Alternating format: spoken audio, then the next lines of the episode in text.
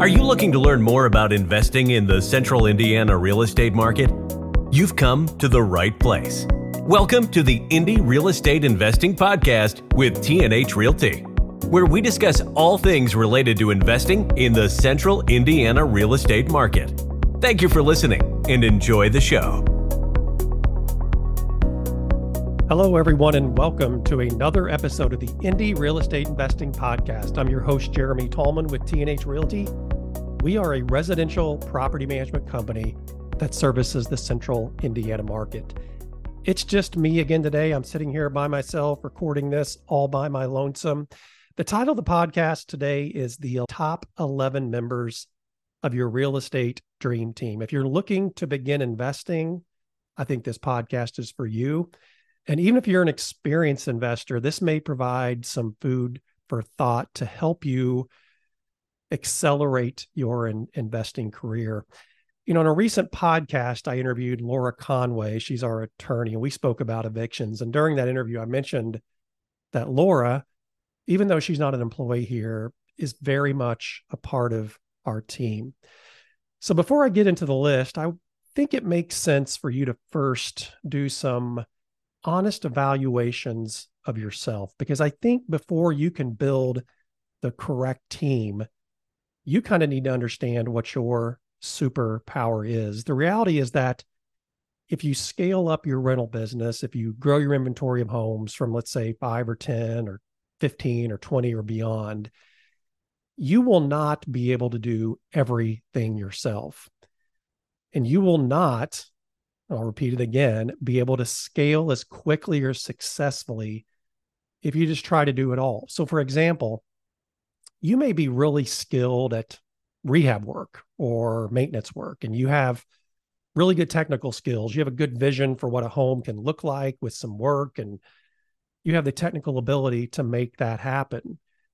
Now, you may not be a licensed plumber, an electrician, but you know that you could convert a closet area on the main level to a half bath that could add a lot of value to the property and things like that. So on the other hand, you may be a deal whisperer.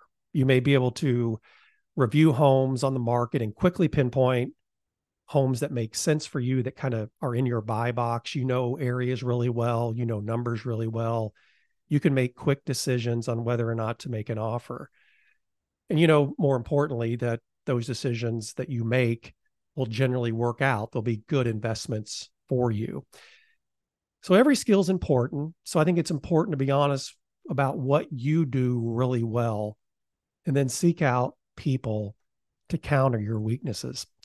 The basis of this list, at least 10 of them, come from a guy named Brandon Turner. He wrote a book. Some of you probably read it. We'll put a link to it in the show notes. If you haven't read it, the book is called The Book on Rental Property Investing. I highly recommend it. There's a ton of real estate books out there today on the market, but this one is specifically written for the buy and hold investor, which is what we deal with mostly, people that are buying real estate to rent it long-term. So there's a lot of good stuff in here that you should read through and absorb and apply. We have a really good blog, and we'll put a link to that in the notes as well. We wrote several years ago that talks about building a dream team. The beauty of that blog is that we name names in that blog. So whether it's a insurance rep or a mortgage person, we're going to give you specific recommendations of people here that can help you locally achieve some of your goals. So let's get into the top 11 members of your real estate dream team. The first one on the list is a spouse or significant other. When I read this, I was like, yeah, that's really, really important. And when people ask me how long I've been investing, it's pretty easy for me to remember, because we started investing the year my first child was born. And in hindsight, that probably wasn't the best time to begin things. And I don't remember any specific conversations I had with my wife back then, but I know we did discuss it. I mean, she was very aware of what was going on. My wife and Scott's wife, I think, both had high degrees of trust in what we were doing. Their grandfather owned rental properties, and I remember she told me stories of when they used to drive around, her and her sister drive around, and you know, he might go collect rent or whatever, but they were very aware of what he did. So the concept wasn't foreign to her at all. But yes, you need buy-in from your spouse or significant other. It takes time. It's going to take a lot of your time, especially at the beginning when you're likely working another job. You're going to need nights and weekends to work on this. And so your spouse has to be very in tune with what your goals are. And really, you just, the basics of it is you need to explain the why of what you're doing. You know, this isn't something that you're doing as a hobby. It's something you're doing as a business. You want to treat it very seriously with an end game of creating wealth for you. Something else to consider here, I would definitely share successes of your business with your spouse. There's going to be some successes, there's going to be some failures, but I would really accent the successes of your business. Show, you know, create a personal financial statement. It's something I really think is a valuable tool. Update it every year and then share that with your spouse. Say, look, this is why we are doing this. You know, we're building wealth. You know, we're going to be fine in retirement, things like that. I think it's important that you get really good buy-in and get on the same page with that spouse or significant other. The second team member is a mentor or an accountability partner. This is so important, and it's something Scott and I probably didn't do a lot of, mainly because the resources that the author here mentions really weren't available to us back then. He mentioned specifically investment clubs. And we had one back when we started investing in 2000. There was an investment club here locally, but it wasn't very good. It was a meeting that we attended a few times. It was generally a very elderly group of people who did a lot of complaining about sewer bills. And it's something that we just never found value in. Now, today it's different. We had a guest on, Dave Short, who runs an investment club here locally. And it's much better, I think. But back then, we did not have the benefit of a great investment club. He also mentioned Bigger Pockets. Bigger Pockets started in 2013. So we were well into our investing at that point. So we weren't able to take advantage of Bigger Pockets like a lot of new investors can. There's a ton of resources out there. So the reality is we had to learn a lot on our own. I remember reading some books, and we used other resources like our realtors and attorneys for advice on the, you know, some best practices in investing, and they were helpful. But I would highly recommend seeking out people in your area that know the area well, that have had success. You know, they may not be overly forthcoming with information if they view you as a competition, but there's plenty to go around. I think if you meet the right people, they will be more than willing to share some of the best practices and some of the lessons they learned along the way that could help you. So again, a mentor and accountability partner, I think, is a great team member to have. The third team member is a real estate agent. This is a big one. If you don't live in Indianapolis, a lot of our clients don't. I know a lot of investors that invest here don't live here. There's just no way you can know this city like someone who lives here every day. So a great realtor is imperative. I think there's three things to consider when choosing a realtor. The first one is that the realtor must have an investor mindset. Don't make the mistake and go to Google and search top real estate agents in Indianapolis, because the ones that show up likely don't routinely work with investors. So you need that realtor that knows where value is, can sniff out a good deal, and work with you on that. So make sure they understand your goals and that they understand how to make your goals happen, okay? Second, they got to be hungry. I assume you're hungry to grow your rental portfolio. Your realtor has to be in that same mindset. You don't want a realtor that just throws you lists every day and then you have to sort through all the noise. You want a realtor that can pinpoint specific deals for you and tell you this is one that you should consider. You know, not pressure you, but just says, look, this is something I think checks your boxes. And I think it could be a good deal for you and can answer a lot of questions surrounding that property for you. But you want them to be hungry. You don't want them to be passive. You want them to be very proactive with you. And the third thing is they just need to be available. Again, you're going to be working outside your normal office hours, your normal working hours. You typically work 9 to 5, Monday through Friday. So you're going to need a realtor that is willing to work outside of those hours with you. And the good news is most realtors, just the nature of their job, they're set up to do that. If you think about when you want to buy a home to live in, your primary residence, you probably looked at that on a weekend or an evening when your realtor showed it to you. So realtors are very accommodating that way. They kind of set up their lives to work when you're not. The fourth member of your dream team is a lender. And this is kind of a no-brainer. You're going to need to borrow money likely to start building your business. And having a good relationship with a lender is imperative. Again, like an agent, you need to get a killer. You need someone who's going to work hard for you, who's going to shorten that loan process because they're working hard on your file.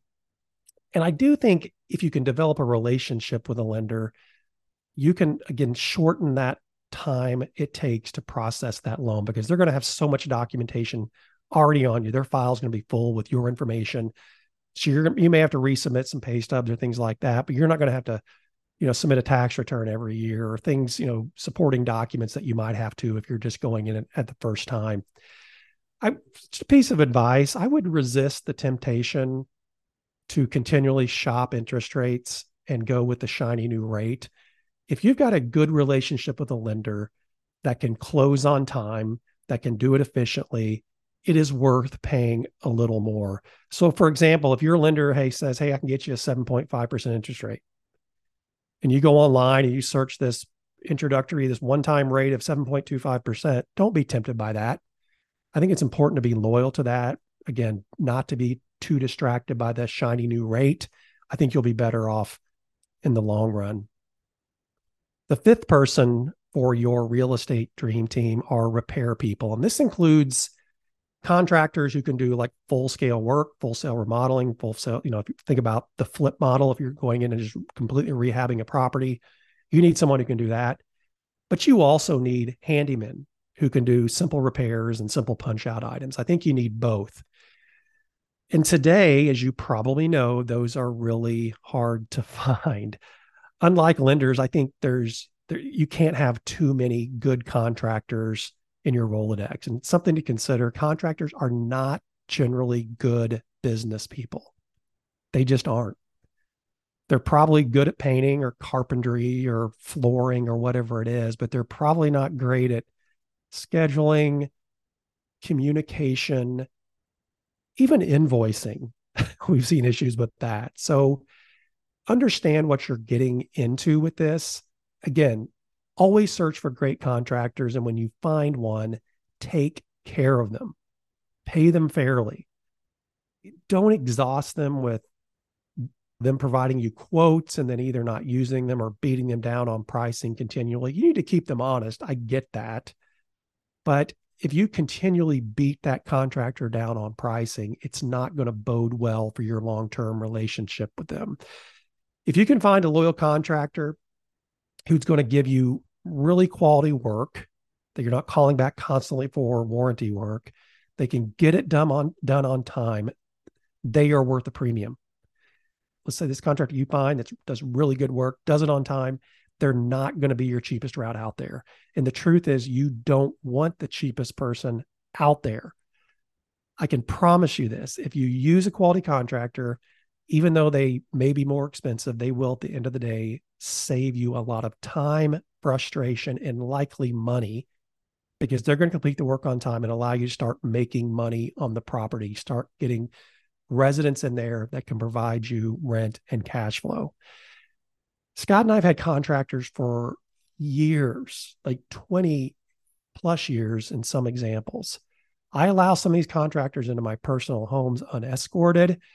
My dogs know them. So if you find you can make those relationships, hang on to them for dear life. They're very important. They're hard to find. So if you can find them, pay them well, take care of them, foster that relationship, because it's a very important relationship and team member on this team you're trying to build. The sixth member of the dream team is a bookkeeper. And this is something I think a lot of investors will do themselves. Most are fine with it at small scale. And what I mean by bookkeeping is you record your rents, you record your expenses, you do like simple bank reconciliations. They keep your books. There's plenty of inexpensive software out there that your bookkeeper or you can use. And the job there is to, keep really good, accurate records so that then this bookkeeper that you or whoever you might use can deliver those books to your CPA, which is team member number 7, a CPA. I think a lot of investors feel like they can and should be able to do the tax return on their rental properties, but I would highly discourage you from it. I believe that we've used a CPA from day one. And there's some good software out there that you can do. You can do your return if you want. But a CPA is taxed on all the new tax laws. They know the proper way to depreciate your properties. And again, look for a CPA. If you're making a decision to hire a CPA, which I highly recommend, look for a CPA with some experience doing rental property investment returns.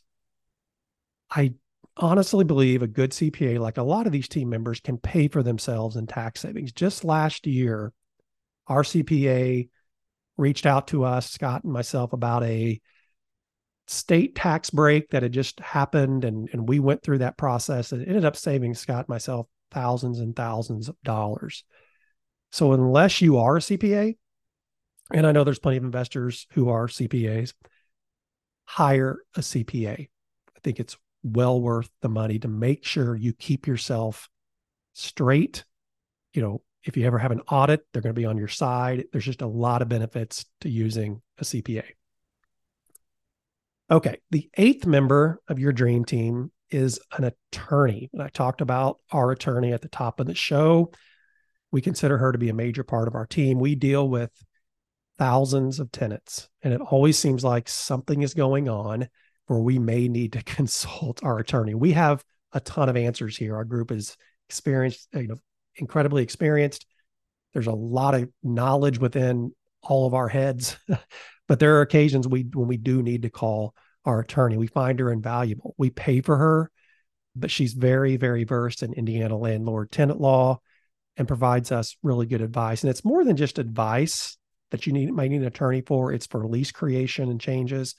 Don't make the mistake of downloading a lease online and thinking you're good to go. Make sure your lease is prepared by a real estate attorney in your market. Okay, because all of our markets are a little different. So, attorneys can handle evictions. They can be complicated. So having that real estate attorney on your side can save you a lot of time and headache. Again, attorneys can be expensive. I get that. They could be the most expensive person on your team. But if you botch an eviction, which we know happens, if you fail to have a clause in your lease which could have protected you, which we have recent examples of here, of clients we've taken their lease and had to abide by it and said, wow, this is not a good lease. This is going to cost you. Again, if you make those mistakes, whether through a botched eviction or a bad clause in your lease, you're going to spend a lot more time and money fixing those mistakes than if you had it set up correctly and used the professional to do those kinds of things. Attorneys are invaluable. Hire one. The ninth team member is an insurance agent. Again, I hate to keep saying this, but this is another invaluable team member. Get an insurance broker. I think that makes the most sense. That way they can shop around different companies instead of you hiring a State Farm agent who's going to give you the State Farm rate. Hire a broker. They're going to get you State Farm rates at a whole lot more companies, so you can kind of pick and choose. We did a podcast with a broker recently, and I'll admit I learned some things. After doing this for nearly 23 years, I learned some things about insurance. Now, the point is, I don't need to be an insurance expert. I don't want to be an insurance expert. But we have someone on our team who knows the ins and outs of that. They make sure we are properly insured, that we get fair rates. So get yourself an insurance broker, make that a priority, develop that relationship again, so they're out there working hard for you. The 10th member is a property manager. Now, these guys are not important at all. I highly encourage you just to manage your properties yourself. Now, I'm just kidding. Obviously, being a property manager, I have a pretty good insight into this and the value that property managers can provide. The interesting thing about property managers, you think about it, if you hire a really good one, and that's the challenge, is hiring a really good one, they can eliminate your need to hire a lot of other team members. So for example, if you hire a property manager, you should not need to be constantly pounding the pavement for contractors, repairmen, things like that. Your property manager should have all the in-house vendors and techs and things like that to handle your day-to-day maintenance, your tenant turns, things like that. You may not need a bookkeeper because the property manager is going to produce a statement for you. You should be able to deliver right to your CPA. So the bookkeeping should be taken care of. Now, I know a lot of our investors take our statements and put them in some other software, do analysis, things like that. I get it. But generally speaking, the property manager should give you your profit, your income and expenses by property for the year. And that's what you're going to need to get to your CPA. You'll likely not going to need to hire a lawyer if you hire a property manager for your day-to-day management of your homes, like evictions, lease changes, things like that. I would, however, still make a connection with an attorney for just general things that you're going to need, like setting up an LLC. So I still think even if you hire a property manager, get the attorney so you have one on your side if you ever would need them. And some property managers like us have brokerages that can help you buy and eventually sell your property. So that eliminates the need to have that realtor on your team if you have good trust in your property management company to get you good deals to add to your portfolio. Now, I think I've been pretty vocal about this on the record many times. Not everyone should use a property manager. If you're a control freak, if you have the time, if you're local, and you enjoy the day-to-day management of your home, then you should manage it. You know, set yourself up right, still get a really good lease, get good contractors, things like it. You're going to have a full team if you do this. But if you have the time, if it's something you enjoy, then do it.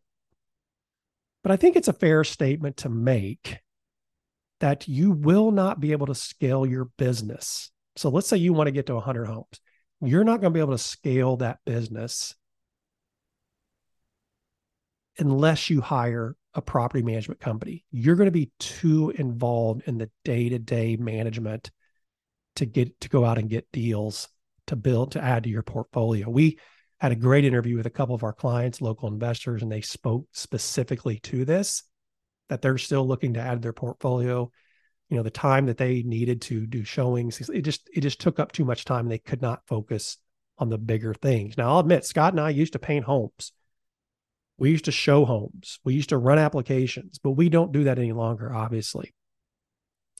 And it's going to be really up to you to decide when the value of your time exceeds the cost of the service. I think that's a good way to look at it. Again, if the value of your time is more than the cost of a property manager, it is time to hire one. So how do you find the right PM? Well, it's likely going to be the most important relationship you'll enter into. I mean, I think all of them are important, but I think this one probably is the most important. So don't take this lightly. Don't just, again, pick the PM who's the cheapest. Remember my discussion about contractors and things like that. Don't just pick the cheapest PM, because you will generally get what you pay for. There's so many examples. We talked to Jake Niner, business development manager. He'll back me up on this, where he'll say, hey, I know you and I spoke a year ago. I chose a different property management company because they were a little cheaper.